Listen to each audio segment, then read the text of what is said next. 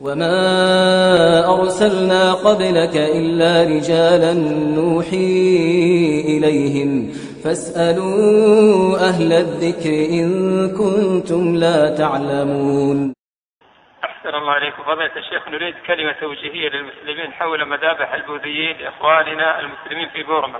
الآن وهي امتدادا للمذابح والتطهير العرقي لهم منذ عشرات السنين علما بأن هناك تكتم إعلامي عالمي حيال هذه القضية.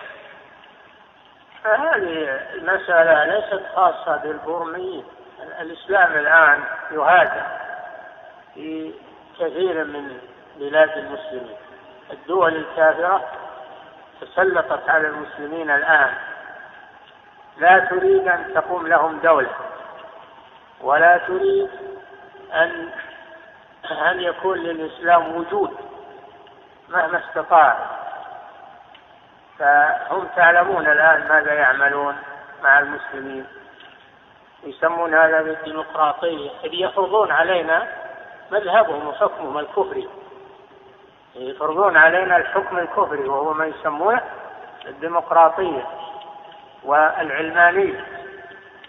ولكن يأبى الله سبحانه وتعالى إلا أن يتم نوره.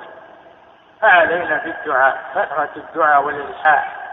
على الله سبحانه وتعالى لإخواننا المسلمين في كل مكان أن ينصرهم الله وأن ينقذهم من عدوهم.